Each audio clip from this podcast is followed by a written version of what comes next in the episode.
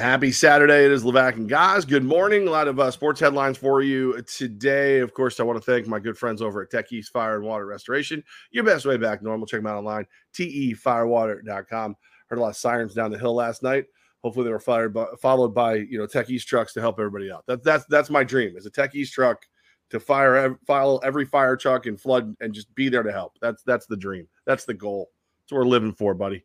How you doing, guys? Are you in your parents' bedroom again? No, this is, again, I'd like to remind people, this is not my parents' bedroom. This is my former bedroom back in Syracuse. I have a fantasy football draft today here in central New York, so I'm back in the wonderful 315 preparing for my draft. I'm wearing the league on our visual site. You can see I'm wearing the league's polo I got last year. Did they make one in your size? Yes. Yes, they did. It's like a bowling shirt, but I do like the shirt. It's like a Steelers shirt. It's like, you look like you're wearing Steelers colors. Yeah, it is. Black and gold and yellow, black and yellow. I should know that. Wiz Khalifa, black and yellow. When you put that on, do they not let you near bathrooms when co-eds are in bars? Because it's Steelers colors? Is that like a thing? I would think it's a thing. No? Can you imagine how fast Ben Roethlisberger would have been?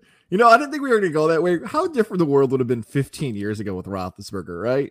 Right. Like the Watson thing. My God, what a different world we live in now. Roethlisberger is like preying on people who have to pee.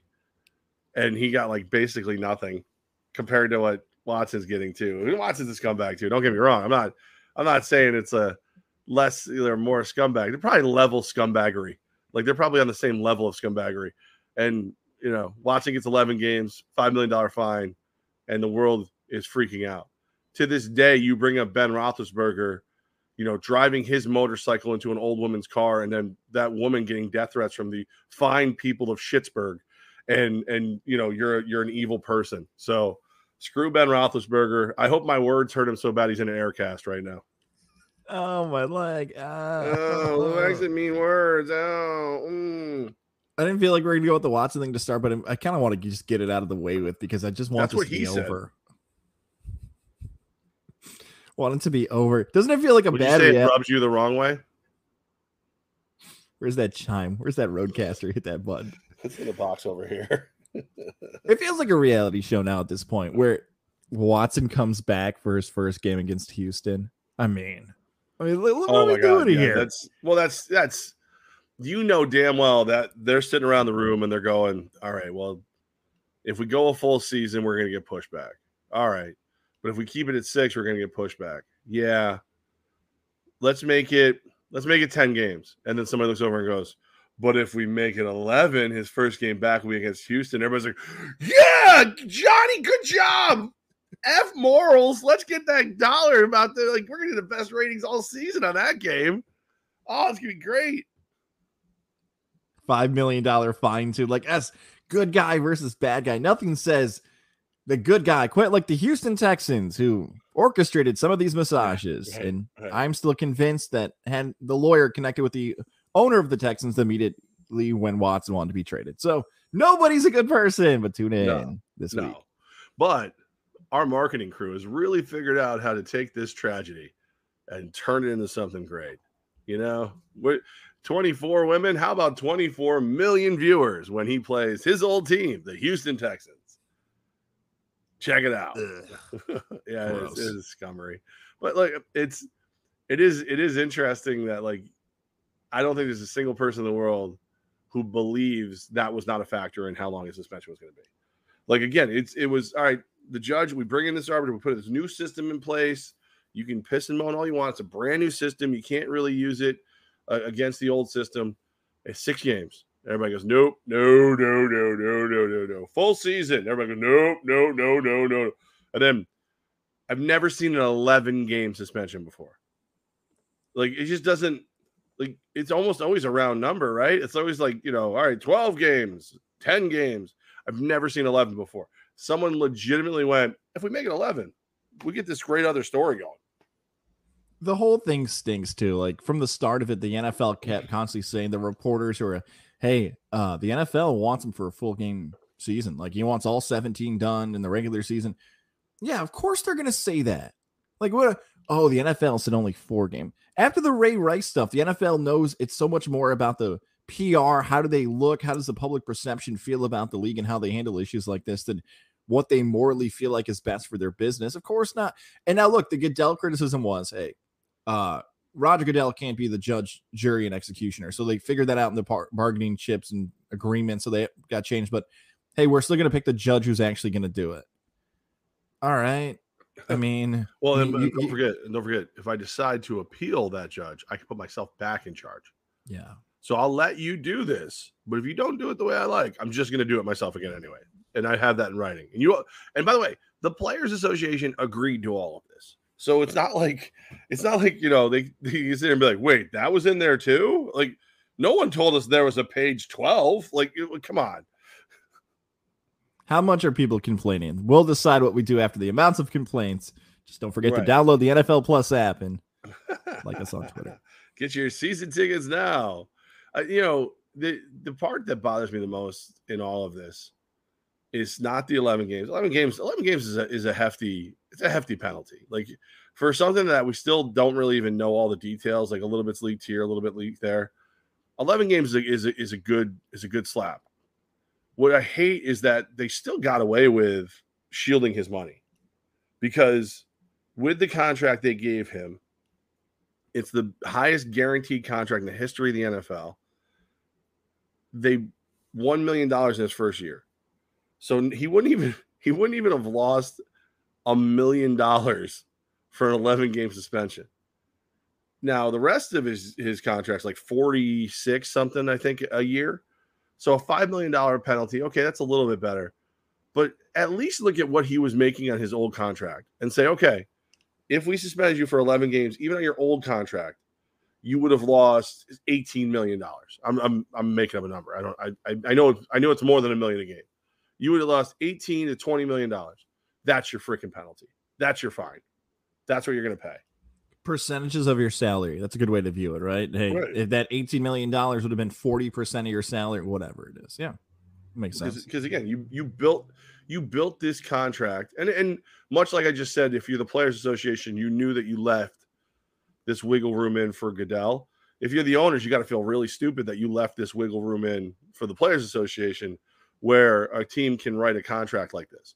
But the reason that you're going to see, I think, in some way, shape, or form, major pushback on all this is all the other owners hate the Browns right now. All of them hate them, because a fully guaranteed contract of that size means every guy who comes up for a contract from here on out is going to go, that's what I want. That's my deal. That's what I want. So watch what happens to the Browns.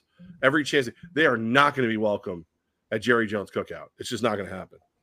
No, the Browns are going to be hated. By the way, the Browns are in action tomorrow. Watson is still eligible to play in the preseason, so I know Jacksonville fans gave him a rude, or maybe some people saying deserved, reaction when he made his preseason debut.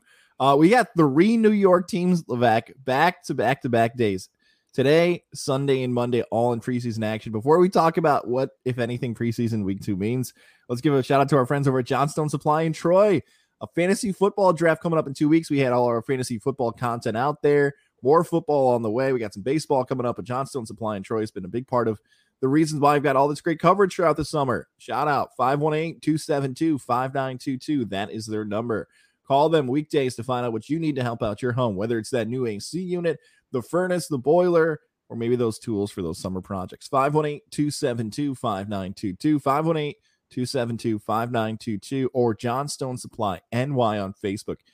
George is our guy, man. Kev and Fish and everybody over there has been helping people improve their homes and improve what's around their homes. You got to do those projects. The capital region in upstate New York for decades, and now they can do the same for you. Go out and support our friends over at Johnstone Supply in Troy this summer and find the upgrade that you need. Johnstone Supply in Troy. Yes, indeedy. I got to get a big ladder. The bat issues have not completely subsided. In a second, tell me about. I know you texted me the other day. I have not heard more details about the new bat issue. I might personally send this clip to George to take care of this, by the way. Yeah. Well, you know the first one. Like, you get up in the middle of the night, like 3 a.m., go to the bathroom, bat's buzzing, flies in my room. Cat's gone. She's no help. She's like, screw you, fat man. You're on your own. What was it? It was Tuesday night, Hard Knocks, right? So I'm I'm getting ready to watch Hard Knocks. I'm laying in my room because I'm like exhausted, but I want to watch Hard Knocks because I don't want to hear all the Dan Campbellisms the next day. I want to hear them when they happen. And I happen to look up. So like if you're in my house, so like if this is my bedroom door right here, my bathroom door is right here. So it's like just off each other. I happen to look up and this mother effer is flying right at me.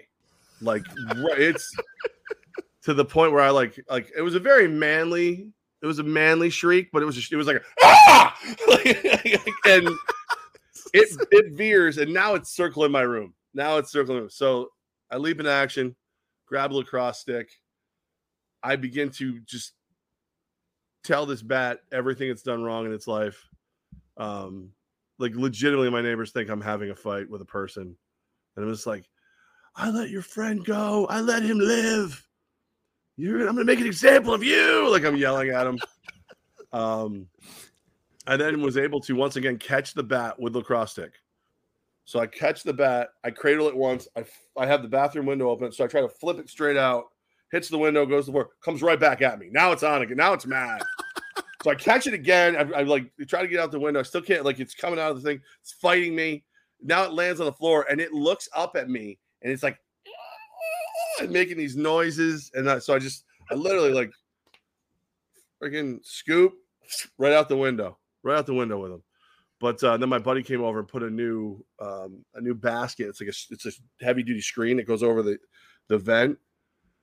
The next day I look up and the vent is clicked. It's like they're still trying to get in. No. So I might need a big ladder to get out there and really secure that vent.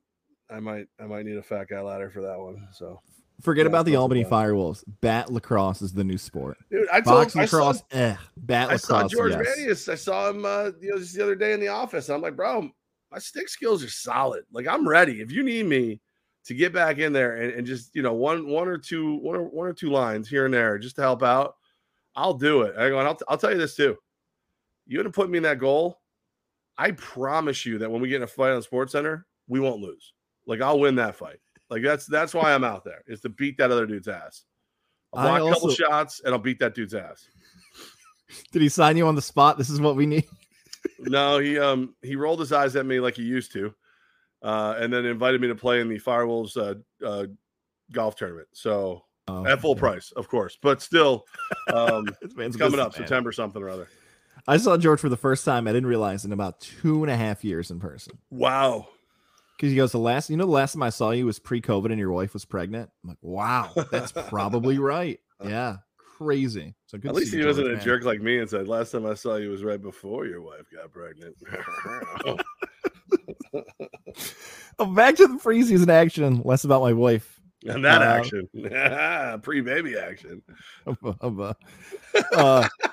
Tonight we have a New York team in action. That's the Buffalo Bills. I say tonight. It's a 1:00 kickoff for the Bills Mafia. So Bills Mafia is going to get started in Western New York in a few hours here. We're live at 10:45 on a Saturday. Tomorrow the Giants, 7:00 against the Bengals, and then a Monday Night Football matchup between the Falcons and the Jets. Of those three New York teams, and maybe the answer is even. I'll allow that on a rarity here when you have to do a multiple choice. Who of the New York teams is week 2 of the preseason most important for? Jets, Bills, Giants, or neither of the three? For the team or for me personally? Ooh, I don't know where that follow-up question is, so I'm going to let you go and both. I want to know now. For the team, I think it's the Giants right now, because you and I have had the luxury of seeing how Brian Daboll and the Bills staff will bring a quarterback along. So I think if there's any chance of Daniel Jones being even a passable quarterback, he needs as many, huddle breaks and everything like that, everything he can do. So I think for teams, it's the Giants. For me personally, it's the Buffalo Bills, because I think this is the year. I think this is the absolute best Bills team of my lifetime. And I was alive for Jim Kelly and the K-Gun. So I really want to see. I want to see the guys who fill in for 2 to 3 weeks when the other guys are hurt, because I think if they have those guys, because a 17-game regular season, Diggs is going to miss a week or two, Gabe Davis is going to miss a week. There's going to be injuries, right? So I want to see the depth in the Bills, because if they have the guys that can, you know, in a 2 to 3 week span, do enough to, you know, only lose one of those games, then I might go ahead and just lock them in as my Super Bowl pick this year. Ooh, a little tease for next week's football show. I like it. Very good. I'm not just saying this because he is a Jet fan. He also just noted that Todd McCloskey, where's your suit and tie today? My guy Ryan. I didn't realize how many shows in a row I've actually done that, especially with the Empire Weekend shows too. So yeah, I'm wearing my fantasy nerd. I will go with Ryan's. Like, I've got big meetings in like 2 weeks, and I was like, God, do I have to get a jacket? And Mike Porter's like, have I ever made you wear a jacket to anything? I'll call ahead and tell them you're not wearing a jacket. Just wear a clean shirt. I'm like, all right, I can do that. Look respectable. That's right. You don't need to do the jacket. Don't even look respectable. Just be me, but clean, you know. The answer is the Jets still for me here, because I know we're post Zach Wilson and post in the sense of he's not going to play for the rest of the preseason. He's maybe going to get that start against Baltimore in week 1. But Robert Saleh and the young players for the Jets, that game's important because that young core of players is extremely important for the Jets franchise for the future. And it's not too long ago, 4 months ago, where we were talking about the 2022 New York Jets from their GM, Joe Douglas, is truly having one of the best drafts of all time. And I know those statements are very clickbaity, and it's like, oh, they had the best draft of all time, guys. How many tackles and catches do they have so far? And they haven't played yet. But when you talk about evaluations and trades and picks and everything else, the Jets got that type of compliment post-draft this year. So those young guys, that's super important. I totally get your point about the Bills, though. Like, that's the difference between a Super Bowl team, a conference champion, and a division leader is if injuries happen, special teams players, how do you make a roster, that's all good. I guess we both left off the Giants. Neither one of us, I don't know. Well, I said the Giants, I think, because of Daniel Jones. Right. Like, for them. For me, it's the Bills. But for the Giants, I think – I've heard people talk about Tyrod Taylor starting for the Giants, and I'm just like, it makes no sense. Like, it makes no sense to me because what do you get? Like, okay, so Tyrod Taylor starts, and instead of winning 5 to 6 games, you win 8 to 9. Okay, so now you have a shittier draft pick to get your new quarterback. Where if Daniel Jones plays and somehow figures it out, I don't need a quarterback right away. I keep Daniel Jones. I give him a decent amount of money, and I'm done. Or I lose so many games. I have a great draft pick, and I get his replacement. So, there's a lot of people out there who are delusional enough to think that Tyrod Taylor makes you a playoff team as the Giants. You're not. You're not. The only thing that really, really matters this year is deciding whether or not you're going to pay Daniel Jones, Saquon Barkley, all those guys. That's the only thing that matters for the Giants this year. So let them go out there, let them run, let them play, and then make your real decisions with crappy draft picks or, hey, we're pretty good, let's add a couple pieces. And then Kenny Galladay, get off your ass, do something. Yes, what a terrible scene. And Kadarius Toney, the same way. Those guys stunk last year. No joker. Physically, they're really good, and we're going to find out maybe as soon as September if it's Daniel Jones is the reason why they're not getting the football and they're struggling, or it's those receivers. That's going to be probably answered very quick. Back to the Taylor thing. Giant fan just wants anything but Daniel Jones at this point. It feels like it's a whole different regime ago and everybody else, which is true. Like, Gettleman's the one who drafted him. It's not their guy. But I'm root for Tyrod Taylor, whatever you want, T-Mobile, whatever he wants to go by. Because it's hard for me to find a more bad luck quarterback in recent times. From the whole, the spleen, where his own doctor punctured his spleen. His lung. That was his lung. Thank you. His lung, right? And a Herbert takes over, and he's a star. From spleen was Drew Bledsoe. Thank you. That's right. Lewis hit him, yeah. That's right.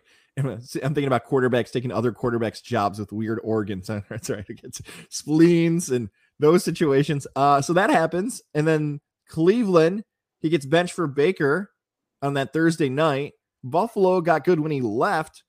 I kind of want to see something go well for this guy and see something that can really grade of how good of a quarterback is. Baltimore's in that mix somewhere too with Taylor. So, no, he won't be the starter, but I would like something to go his way, please. Guy's gone through a bunch here. Yeah, but again, what does it do for him? Like, in all reality, the best thing for him would be a place like San Fran. So if Trey Lance fell on his face, you jump in and you take over, or Baltimore again, because Lamar Jackson goes crazy and you jump in, and you take over. Like, the Giants, you're a bridge. you're nothing but a bridge quarterback for the Giants, where you could jump in and be, you know, the kind of guy who, you know, you could be a Nick Foles in certain organizations. I just don't think the Giants are one of them. No, it doesn't make sense for them. And I know this guy doesn't play for a New York team anymore, but I just want to bring him up one more time. Is Nathan Peterman the greatest August quarterback ever? I don't know if you call Thursdays. He's Chicago and Seattle. He looks like an unbelievable quarterback. He's great. Every year we do this with Nathan Peterman. He stinks when he plays a real game. He's got to be the greatest practice quarterback ever. And it's got to be a mental thing. It's got, well, again, I mean, I get it. You're probably going against twos. You know, you're not going against ones. Maybe even threes. Right. But he just is so crisp and everything else. I think it's mental. I think it's one of those things where it's like, this game doesn't matter. And then he gets into a real game, and it's like, even if it's like week 2 against a crappy opponent, he's like, oh my God, if I get lost, it's going to be terrible. And then he just gets smoked. He sucked.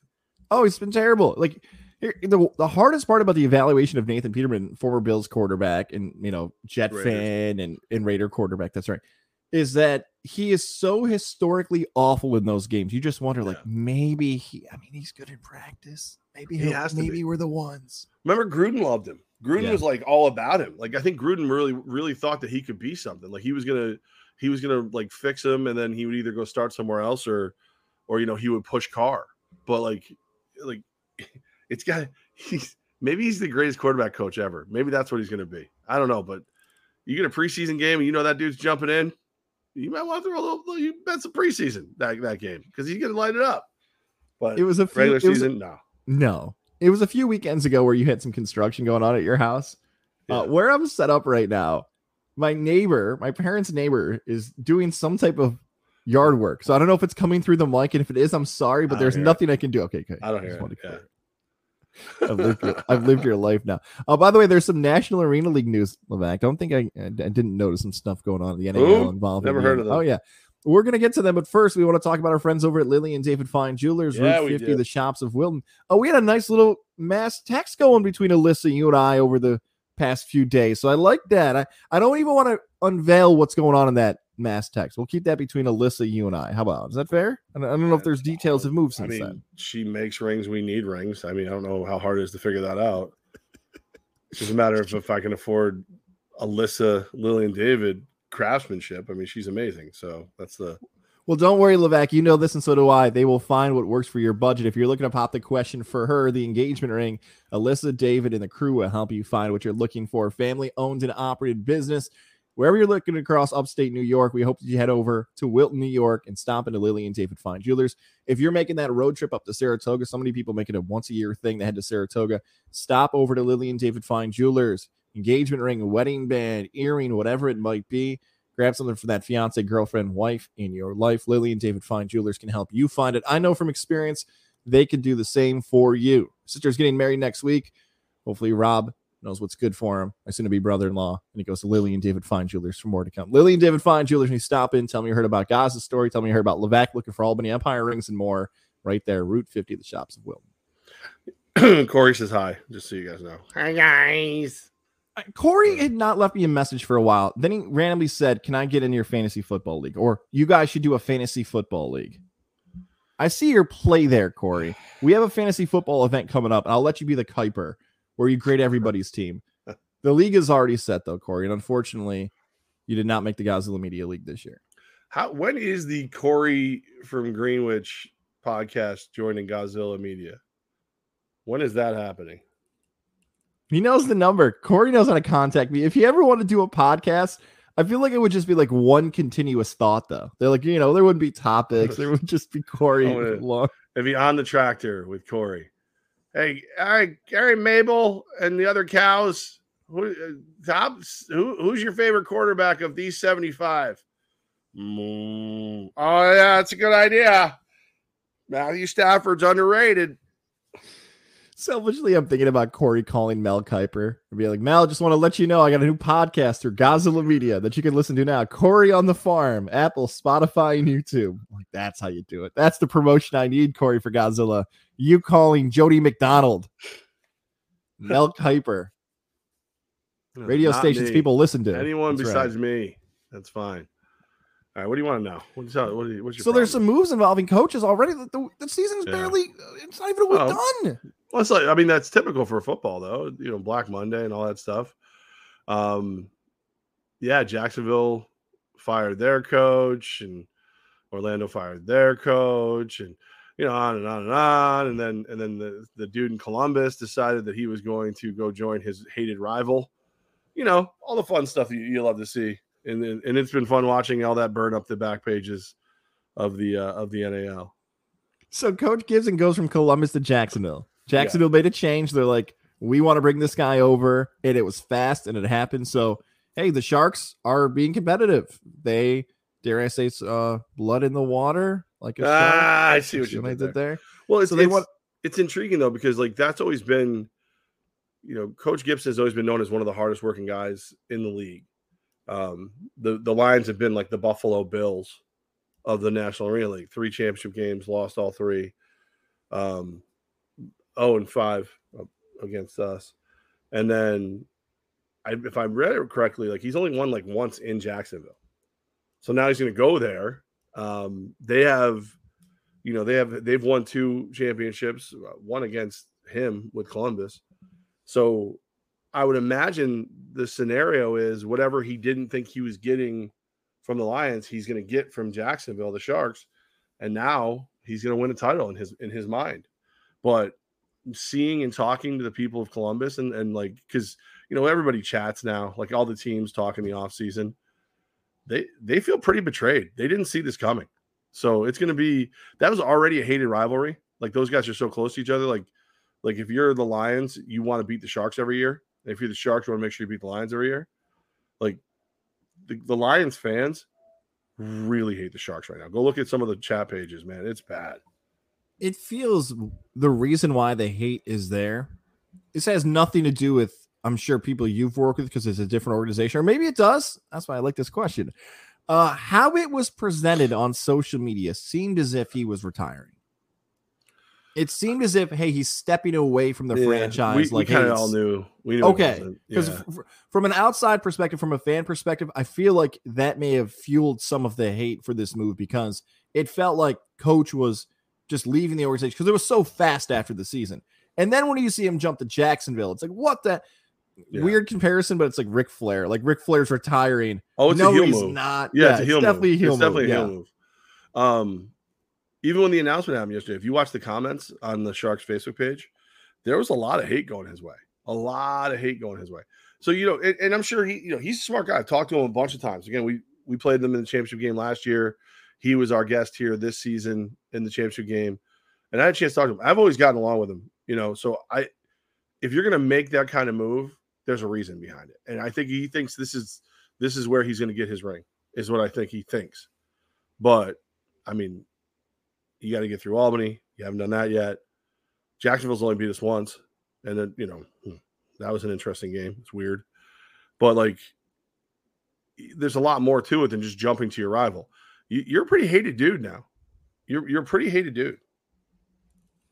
See what our guy Christian did? That's a really good, nice play there. I think the Lions need new gear. What that is smooth as it gets right there. That is very well done. I want to applaud in my own mic there. Very nice job by Christian slipping that in for Kendall Roy. Elevation 10K. Kendall Roy, very good. Smooth right there. Well, because right now, so Elevation 10K started with us, and then I introduced them to Orlando. Now they do the Orlando team store.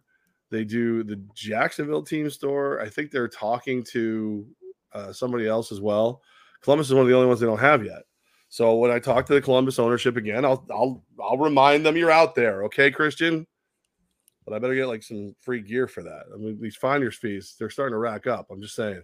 It's really possible they could switch up the logo. A lot of organizations and franchises, when they go through a change. The logo, it's a gear. The logo's pretty solid. No, get the new logo, get more gear. So it's an old apparel move. Gazi Bear remembers Victory Promotions. Yeah. So now Columbus and Fayetteville are the only 2 openings. Yeah, Fayetteville has their coach. Okay, that's they're bringing their coach in.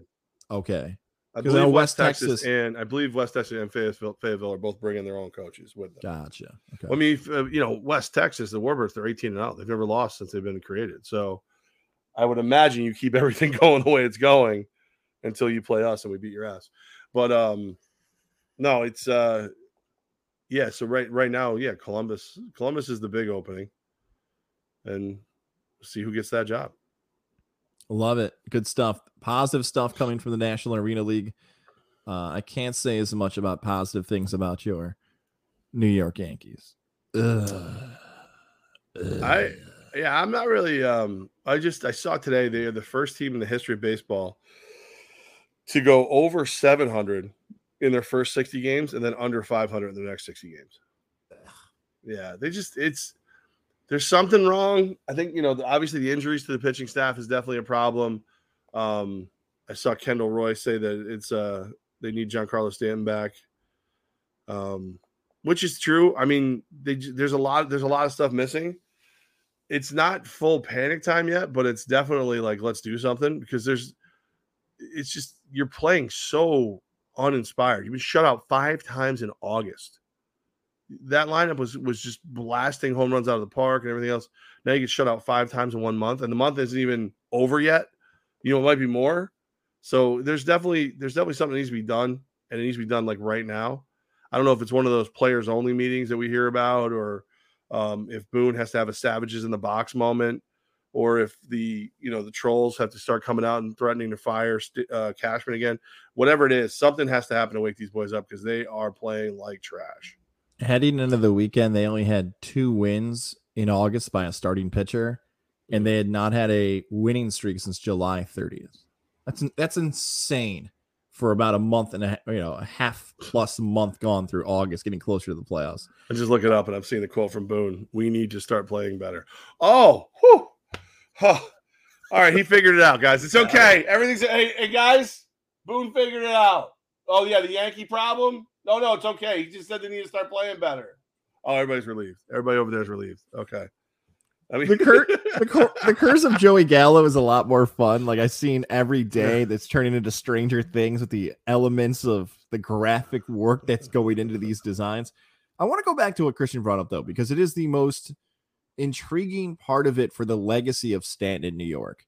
Since the moment, legit, since he made his debut for the Yankees, and these Yankee fans who did this were fools when they were booing him in his first game where he struggled. Right. They wanted to boo him. I hope, because Stanton's been good, maybe not as good enough as a Yankee fan feels like he should be, but good, that when he returns and they start to win, that's the ultimate moment of like, all right, we appreciate you. Thank you, man. And whatever that October is going to define him, like it does for every Yankee player. That's just what it is. That's what you sign up for. But I hope it's that he comes back and they're like, oh, yeah, we missed you, man. Like, yeah, thank you. We needed you out here. Just the whole lineup's better with you out there. How they pitched to come back and go 1-for-3 and everybody's like, what a piece of shit. Like, it stinks. Like, he's always gotten a raw rap. He's always been the guy who, like, my favorite is, why would they give him that contract? They didn't. They were given a you can't say no trade from Jeter. That contract was already in place. So it's like always one of those ones where it's like, and then, oh yeah, but that's still a lot of money. Okay. A lot of things are a lot of money. Like a heart transplant probably isn't cheap. Somebody offers you a heart and you need one, you'll get it. Like that's like whatever. Just he's always gotten a bum rap. It's nice to hear people start saying nice things about him. I'll be shocked if they if they continue to. I really, really will. No, wait. You're going to be shocked if they ever keep saying nice things about him? Yeah, no, because they just don't. There's just something about him that the fan base doesn't like. He has gone out of his way to not even say anything this year. When's the last time you saw a quote from Giancarlo Stanton? When is it? Like, I can't recall. You can't tell me they're not talking to him with the way he was playing. Let's blame Alex Rodriguez, because the back and forth, it's a Jeter-A-Rod thing that has not left New York. The two-star... Wait, we gotta go deeper than that. Yeah. Let's go even further back, because you and I had this conversation with the day it happened. You called this from the moment Stanton showed up that the New York media was going to make this Jeter versus A-Rod. I'm like, I told you they were going to make it. I told you they were going to make it Mantle versus Maris. Yes. Yeah. But Jeter A-Rod's another good one. But like Mantle Maris, where it's like in '61 when Roger Maris and Mickey Mantle are going for Babe Ruth's 61 home runs, they're gonna hit him. People are rooting against Maris. He's in pinstripes, but he's a free agent. Mickey's our guy. It's got to be Mickey. They're sending death threats to a guy who's helping you win baseball games, and he's going to hit home runs in pinstripes. So like Yankee fans are not normal. There's some crossed wires. Back then it was worse, you would think. And then since Stan got here, Stan had a bad game. He was steaming pile of crap. Stan had a good game. You hear like grumbling, oh, I guess he's okay. You know, and I love Judge. I love the way he's been playing. But Stanton's just as good, to be perfectly honest with you. They don't let him play the outfield. He could. Yeah, that's right. He doesn't have Judge's arm, though. Judge's arm is amazing.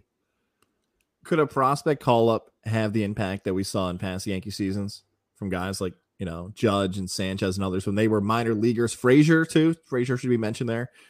Can it happen again? A prospect helps? The right guy. I mean, I'd have to – the worst thing is you can't even just look at talent, right? You can't just go like, well – you know, Estevan Florial is finally figured it out, or this one's doing that, or this one, or Jason Dominguez is at 20 years old. He's ready physically. He's ready because it's more than physical. Like you've got to be able to bring in like that lightened sense of fun too, because that's what these guys were doing. You look at the way these guys came in. Like Clint Frazier was such a doofus that people like you could be calm because you knew the media was going to attack him every day. Like, you know, like other guys, just different things. I don't know.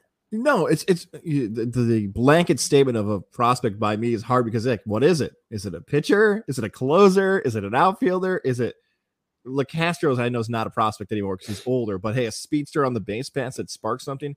It's a wide topic. And those guys, Sanchez and Judge, were home run hitters. You could turn it into a summer game and those guys were blasting home runs. It's like, okay, that's the difference maker we're looking for. And sometimes it's about attitude. Hey, this young guy is just fun to be around, and he's getting us out of the slumps, and we're not so hyper-focused on struggling right now. We're just – Oswaldo Cabrera, I know, came up, and there's been a nice story about him getting his major league home run and first hit, and his family's there. So that's been fun, but it hasn't turned into results when Vlad Guerrero Jr. smashing the ball 500 feet. It'd be a nice combination of good defense, good pitching, and the young prospect. That just hasn't happened yet at this point for the Yankees to turn around. The glimmer of hope that is still there, and this is Yankee fan talking to you like this is still good. The lead is still massive in the AL East. Yeah, it's huge. You're okay. Well, Christian brings up some good points. Kendall Roy brings up good points. Without Stanton there, there's no protection for Judge. The guys that you move up in the lineup without him there have not produced. Donaldson, Torres, Hicks. Donaldson had a little window where he was playing pretty well. I keep waiting for that to pop back open. And then you mentioned how you trade a starting pitcher. I gotta be honest with you. I think at this moment, I think it's a spark plug thing. I think there's still plenty of talent. All those guys can hit. All those guys can pitch. They're just not getting it done right now. I think we need a Savages in the Box moment. I think this is where you would have seen, you know, even Torrey. Joe Torrey would have got kicked out of a game. He would have went out and argued until he got kicked out of a game. Like Boone needs to. I don't know. Like. If somebody wrote Savages in the Box, they need to write a new scene because we need a Savage. We need him to go out and be like, my guys, it's Savages in that way. And like, because then you watch that bench, everybody's like, it was like those Meerkat videos where like everybody like everybody went up, right? Like, what the hell? Like, and then they started playing better baseball. Boone wanted it earlier this week. Yeah. There was a play with Anthony Rizzo early in the game where Rizzo gets hit by a pitch and the umpire tells him to come back because he leaned into it. And Boone just blew a gasket, and he's like, "You can't. He got a hit. What? They got hit by a pitch. You can't." Right. So you could just see Boone like, and it was great because it's really some Yankee fans were like, "Tonight's the night Boone gets thrown out." And the first inning, he goes out and starts arguing, calling, like, "Oh, he wants to get tossed so bad. He wants that Savage moment right now." He needs that quote. Mm-hmm. What the hell was going on with San Diego's uniforms? Ugh, goodness. What is that all about? I honestly don't know. I was busy doing other stuff. I just looked up and I saw. San Diego looks like the 80s threw up on their uniforms. They're like neon pink sleeves. And they've got Soto and the suspended Fernando Tatis Jr. now. They're just trying. Here, San Diego is. Have you seen their uniforms? Yeah, they're terrible. They're awful. The pink and the white and the green. And then they have a brown one they used to use. The brown one was just as bad earlier this season, too. This is like, you got to. Let's see if I can pull it up. I don't think. Maybe you haven't seen this yet either.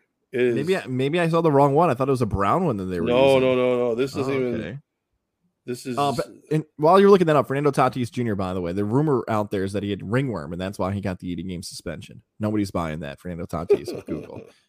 And there's also rumors that Tatis had shoulder issues that was keeping him off the field. And they kept telling him, like, hey, you got to chill, man. Like, you got to go to PT. You got to get surgery. And he's like, no, I'll just go to the cage. What? So for our audio audience, it feels like those old Miami Vice City jerseys.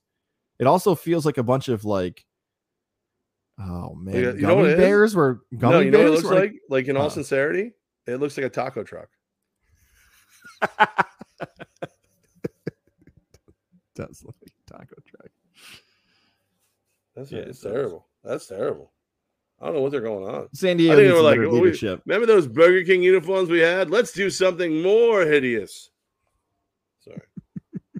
I saw that. I was like, what the hell? I didn't know if it was a whole thing. I just didn't know about it. No, it's very strange. By the way, you and I have an interesting layout next week. So we got a lot more show coming up here. We got UFC talk coming. We've got some college football, a bunch of that stuff, but Q&A to end the day, of course. But you and I have our two football shows coming out next week, and Mohawk Chevy and Godzilla Media. We're going to be live on Thursday. Some details of how we're going to be supporting them still being determined, but we're really excited on Thursday, August 25th from Mohawk Chevy in Malta. It is the mobile tour stop, where if you are a fan of Corvettes, the 2023 Corvette is making its debut. We've been hearing some awesome hype about this. Live music, food, beverage trucks, cookies, polka dots, awesome stuff. A big event's coming up on Thursday, this upcoming Thursday, from Mohawk Chevy, where they always go out of their way to please you. We love our family over at Honda and Chevy, but I see you're upset about this. Well, because I'm on, like, my vacation is scheduled for a long time now. And I'll be in Tampa for that. My birthday is the day after that. Going to visit family. Haven't seen them in a long time. And now they do a full Corvette event with, like, live music and everything. Bullshit. Mad. I was wondering why Andy Gelcher was texting me the other day. He's like, hey, how's everything going? That's why. He wanted us there Thursday. And, look, we both wanted to be there. It just didn't work out. We're bummed. I got the wedding rehearsal dinner that day. You're in Florida that day. I suggest... although it's going to be a great event Thursday, they do a second event just for you and we can drive the Corvette. Drive the Corvette. I don't want to do that. That's too scary for me. That's a terrible idea for you. I don't know if my fat ass can get in and out of one. Well, if I can, I will. I want to be there. I want to be there for my people. I want to be there for the Corvette. But it's a hell of a commute, so I'm not going to do it. I was just thinking about this now of how cool people look coming out of a Corvette and how uncool you and I would be coming out of a Corvette. Yeah. I look like Winnie the Pooh when he got stuck in the wall, like Piglet trying to push me out, freaking lather me up, tipping over, cover me with armor all, try to squeeze me out of the damn thing. Be great. This time next week, football will be on. In 2 weeks, we'll have even more football. It is week 0, Levack. College football is coming back. Hawaii and Vanderbilt, New Mexico State's kicking off. I like week 0, even though you sniffed out the real concept of week 0 immediately, and a lot of people never figured it out. I do still like week 0 in college football. For those who have never heard that before, there you go. Explain that to them, what you sniffed out about week 0. Well, it was the Coke Zero, but I happen to be drinking a Pepsi Zero there. It's good marketing. Oh, let's do a week before the week. Oh, yeah, what do we call it? Well, we got all this money coming in from Coca-Cola. Coke 0, week 0. Oh! And then we'll have Deshaun Watson play his first game after, going to rub and tugs against his old team. You can't fool us, you marketing companies. Although I'll be locked in for college football next week. I'm happy to call whatever you want to call it. Yeah. You know what I mean? Call it the Live Tour week 1. I don't freaking care. Like, it's college football. It's back. I'm in. Like, my indoor football is done on that level. Now it's all meetings and planning and strategizing. It's time for outdoor football, baby. Is it weird that you and I don't care as much about the biggest headlines of college football of the past few months, which is conference realignment and now these TV deals?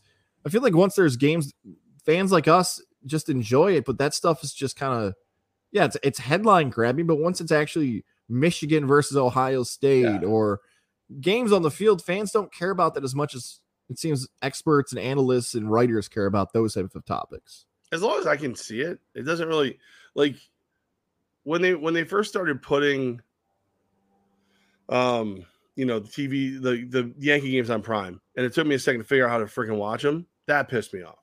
But like, as long as I have the ability to watch them, I'm good. Like, good. Put them where, make your money. Put them where the hell you want them. I don't care. I just want, as long as I can see them without paying a bunch of extra money, I'm in. Let's go. The thing with the college football deals, the reason they're so big, just to explain it, I feel like it's more obvious to fans than they realize. It's huge, like bigger markets, like spread across. Like, yes, you have huge cities in the NFL, of course, but I'm talking about down in the SEC and the Big Ten and the ACC. It's just more spread out, and it's more content. So you have more teams because there's 130 FBS teams, I should say, FBS, and there's 32 NFL teams. So you got more content, you've got more overall regions, and you've got a really, really passionate fan base wherever you go to find those teams. So that's why they're doing, and it's live programming, right? Yeah. We're in 2022. If you're a cable company and you're dying to survive, which I know that's an oxymoron, but you got to find ways to make money. And this is how you do it. You got to get this live programming out there. So all that stuff makes sense as to why they're throwing a ton of money at these guys, because if it's not this, then what is it? How else? I changed my mind. I don't want anything on Apple Plus. That's annoying. You don't like Apple Plus? It's got enough of my freaking money. I'm not paying for Apple Plus. I got a phone. I got a freaking iPad. I'm dumping.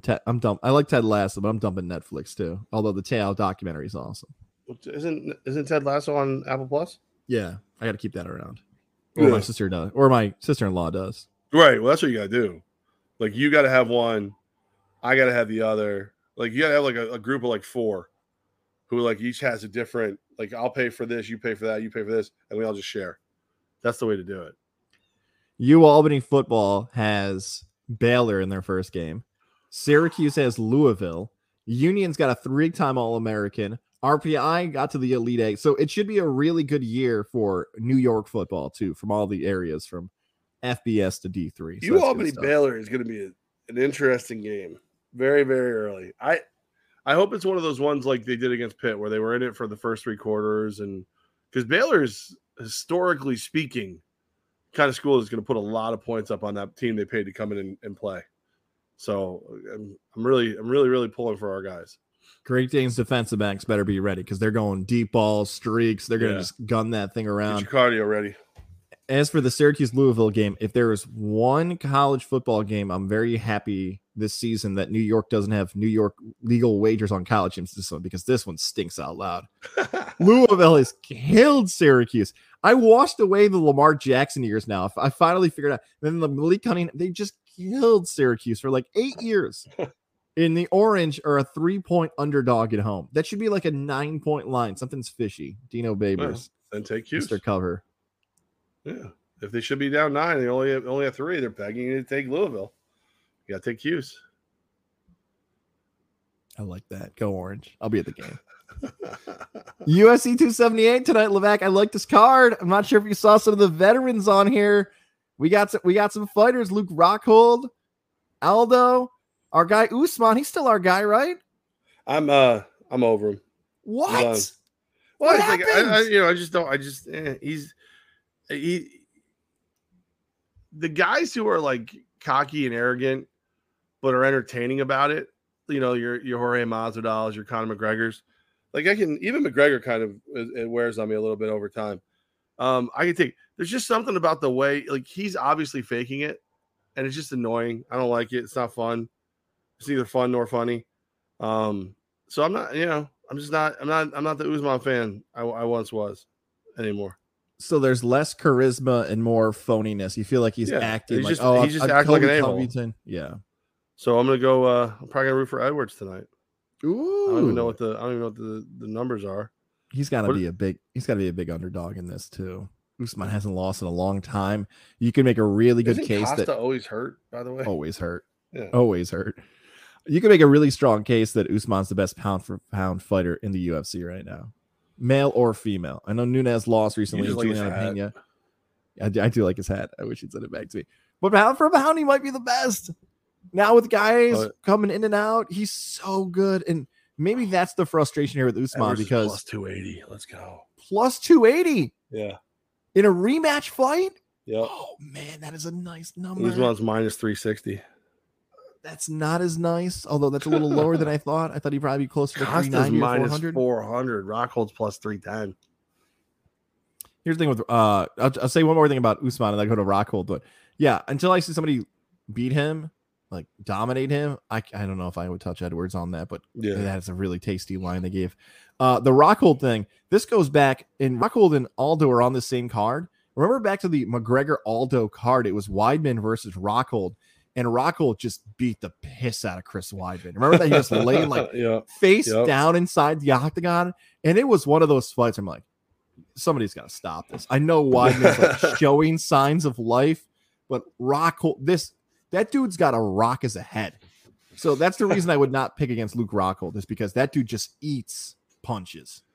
That's the problem with fights too, though. Is like there's no way to do a spread. Like you can do rounds, like when you think it's going to end, but like like you said with Syracuse, I'm getting 3 points. I don't need to win. I see to lose less. Like with fights, it's win or lose, baby. Here we go. For this type of card, UFC 278, I'll get a hot take for you on a Saturday in the summer. This has the potential to be top 5 earlier in the week, top 3 card of the year for the UFC. Because here's a great one too. By the way. I know. Here's why I like cards like this, though. When you have the mix of familiar names, Usman, Rockhold, Aldo, it gives the people who might be casually tuning in an opportunity to be like, I know those guys. And then you watch the undercard and someone makes a name for themselves. Because that's the cool part about it, where it's like, okay, I'm buying the pay-per-view or I'm watching the pay-per-view because I've watched these guys in the past. All right, who's going to steal the show on the bottom? There are some cards that are just prospect-filled, where it's kind of like bracket busters. They do that in college basketball. Like, okay, unless you're really into it, it might not be that big of an audience. Then you can have cards that are old school guys filled. And it's like, okay, there's a reason they're old. This isn't as good as it used to be. This is the perfect mix of prospects have a chance plus old school names on a card like this. Yeah. I think that's what sucks right now for me about the UFC. I used to know so many of these young up and comers because of the Tough Enough series. Like I loved watching that. I've tried watching it this year and the year before, and it's just, I'm just not as into it. I'm just not, I don't know if it's a lack of time, if my preference has changed and they don't present it the same way, but like, that was when you knew, like you could watch, like if you watch Tough Enough, you knew Forrest Griffin was going to make noise.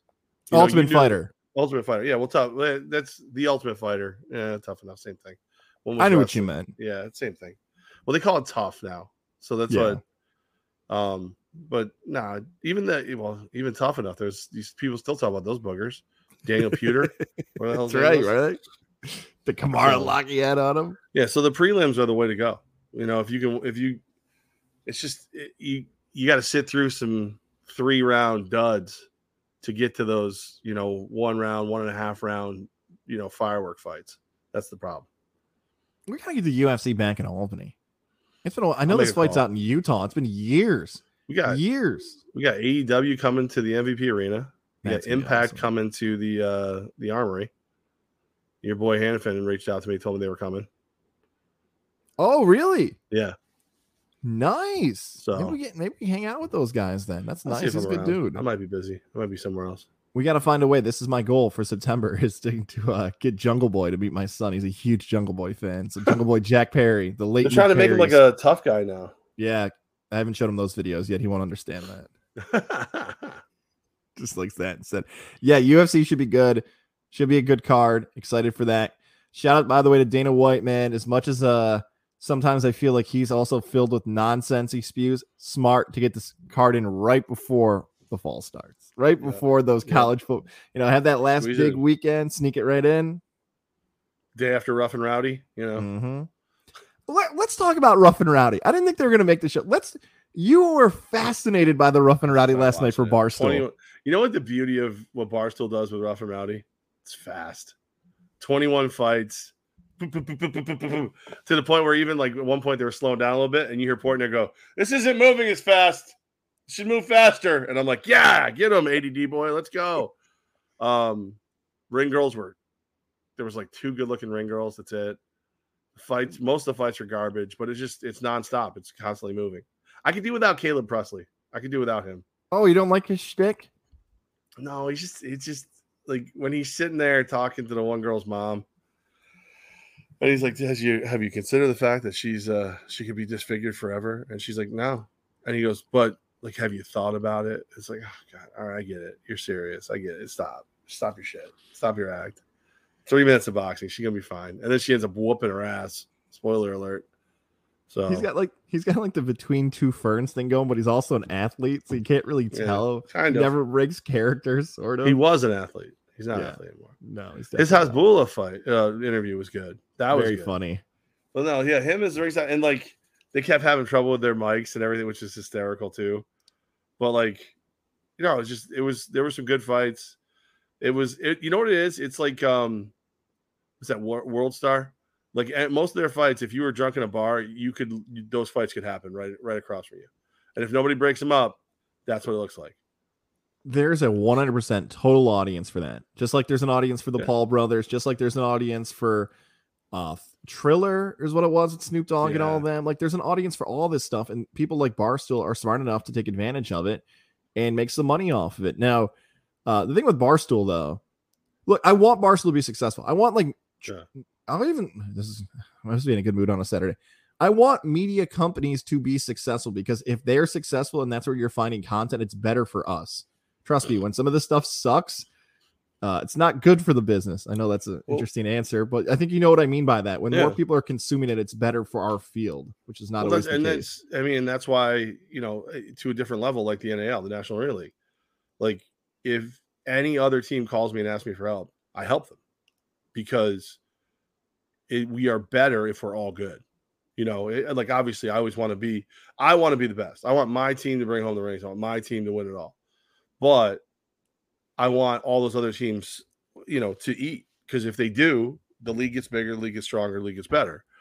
I think that there's something to the business model of Barstool that could be applied to the National Arena League, like stool scenes, stuff like that. All the things they do, like we should know people on every team. Like every team should have, for lack of a better term, a character, whether it's a player, a front office, equipment manager, whatever it is that we all know. It's like, oh, here comes the Columbus Lions. They got that wacky media guy. He's funny. Like, you know what I mean? Like there's just something to that, to the way their business model works, where you have your content, so you have your game, then you have your content that circles your content. What happens in the office, the inner workings, the this, that, and the other thing, how they all come together. And I think that's something that could work. And it could work at Godzilla too, except for the rest of the shows are crap. There's like us, Bros and Bourbon, the Coaches Show. Yeah. I laughed at that because I thought you were going to finish it off with Hard Knocks. I'm like, oh, he's talking about Hard Knocks. Like Hard Knocks was to a degree. Yeah, but, and then you finished it off with the Godzilla. I'm like, no. Well, I actually, you know, I was talking to Armin last night, our good friend Armin Williams, because he had noticed Andrew Williams, our other good friend, got promoted, got that big job, and I told him kind of what I was thinking, and he goes, oh, so like this. I go, no, imagine Hard Knocks without the NFL regulations. Yeah, it's like, oh, that's pretty cool. Could get real. The reason I brought up Barstool though, and it kind of goes to what you're talking about, those changes and how people are doing media. The reports out there that Barstool just got sold, that Penn National Gaming has bought 100% of Barstool, and they're going to own the company. Now I bring that up because there's a few ways you can look at that. That's either a great thing that people who want to be content creators and do this stuff, that it worked, and like you said, hey, people responded to that and he cashed out, or there's a recession potentially on the way, and people like him and Clay Travis and Levitard are just like, I'm getting out before it gets worse. I'm just going to go. Bill Simmons, right, for Spotify. Maybe it's just the timeline is convenient, and sports legal wagering has also benefited some of these content creators. But I wonder about the future of Barstool, like anybody else should have. Hey, once it gets sold, will it be the same thing 6 months, a year from now? Is that good for the medium? Those are all questions that I think. If they're smart, it will be, because if you think about it, why would I give you money to promote my brand if I have the best promotion wing going? Like people are so loyal to Barstool, like Piggyback, the Pig Whistle or whatever. It was the cheaper version of the really expensive bourbon out there. And I guarantee, because that sponsored Rough and Rowdy, people are buying it today. How many high noons have you seen since they started drinking on Barstool? Yeah. So if I'm Penn Gaming, I didn't know who that Penn Gaming was before they got in with Barstool. So they're smart. If they're smart, they'll keep Barstool moving the way it's moving and use it to promote all their brands. And Portnoy will be a lot more rich. Yeah. Oh yeah, he's set for life already. you know, well, Dad's a lawyer, so he already had decent cash before it started. So good for him. You know, you got vision. How about Q&A to end the day? We got a nice message from our guy Cam here. Did you see this? No. Instacam. Instacam is allegedly at Highmark Stadium in Buffalo and said people are already going through tables. That sounds about right. Wait, sounds about right. Free season. Save your tables for a week 8 matchup against New England or whatever that game is. You got even fans need to shake the rust off.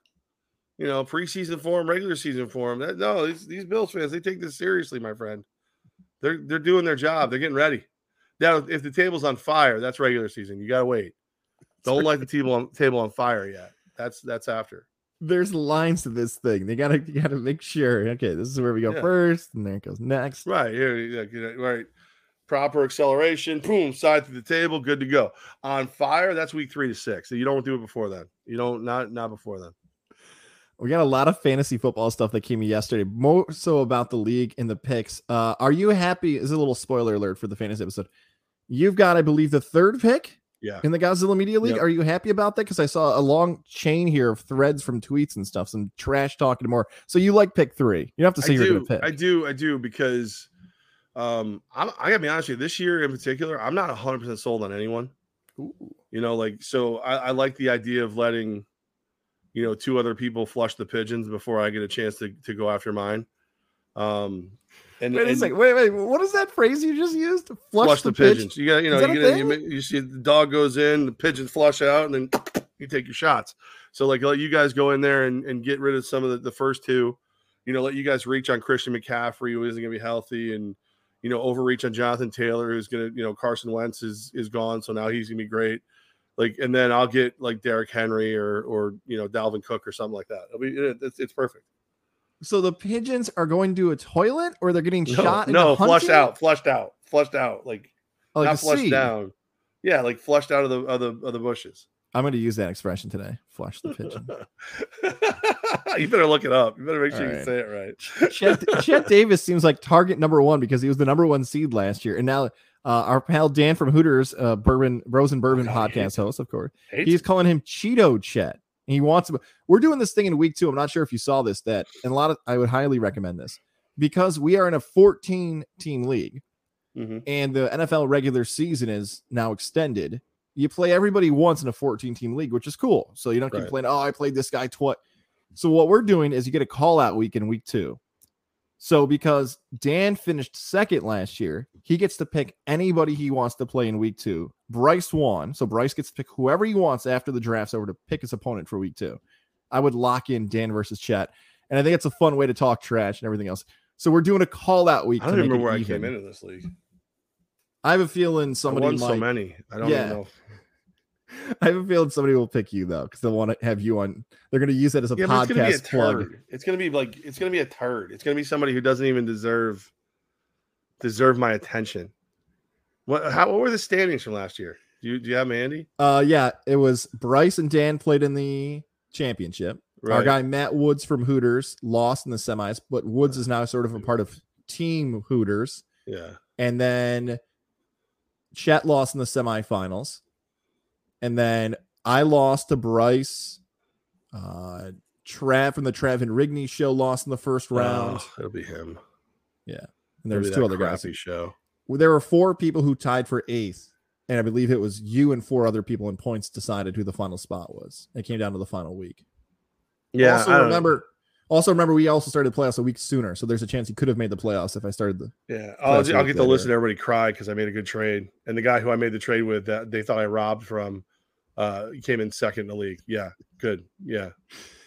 Spot of our draft to be determined. Hopefully we'll be out live for that. Corey Greenwich. Hey, guys, give me 2 college football teams that will be in the top 5 at the end of the year. And good.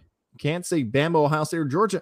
Corey, that's not. What is so stupid? What is this?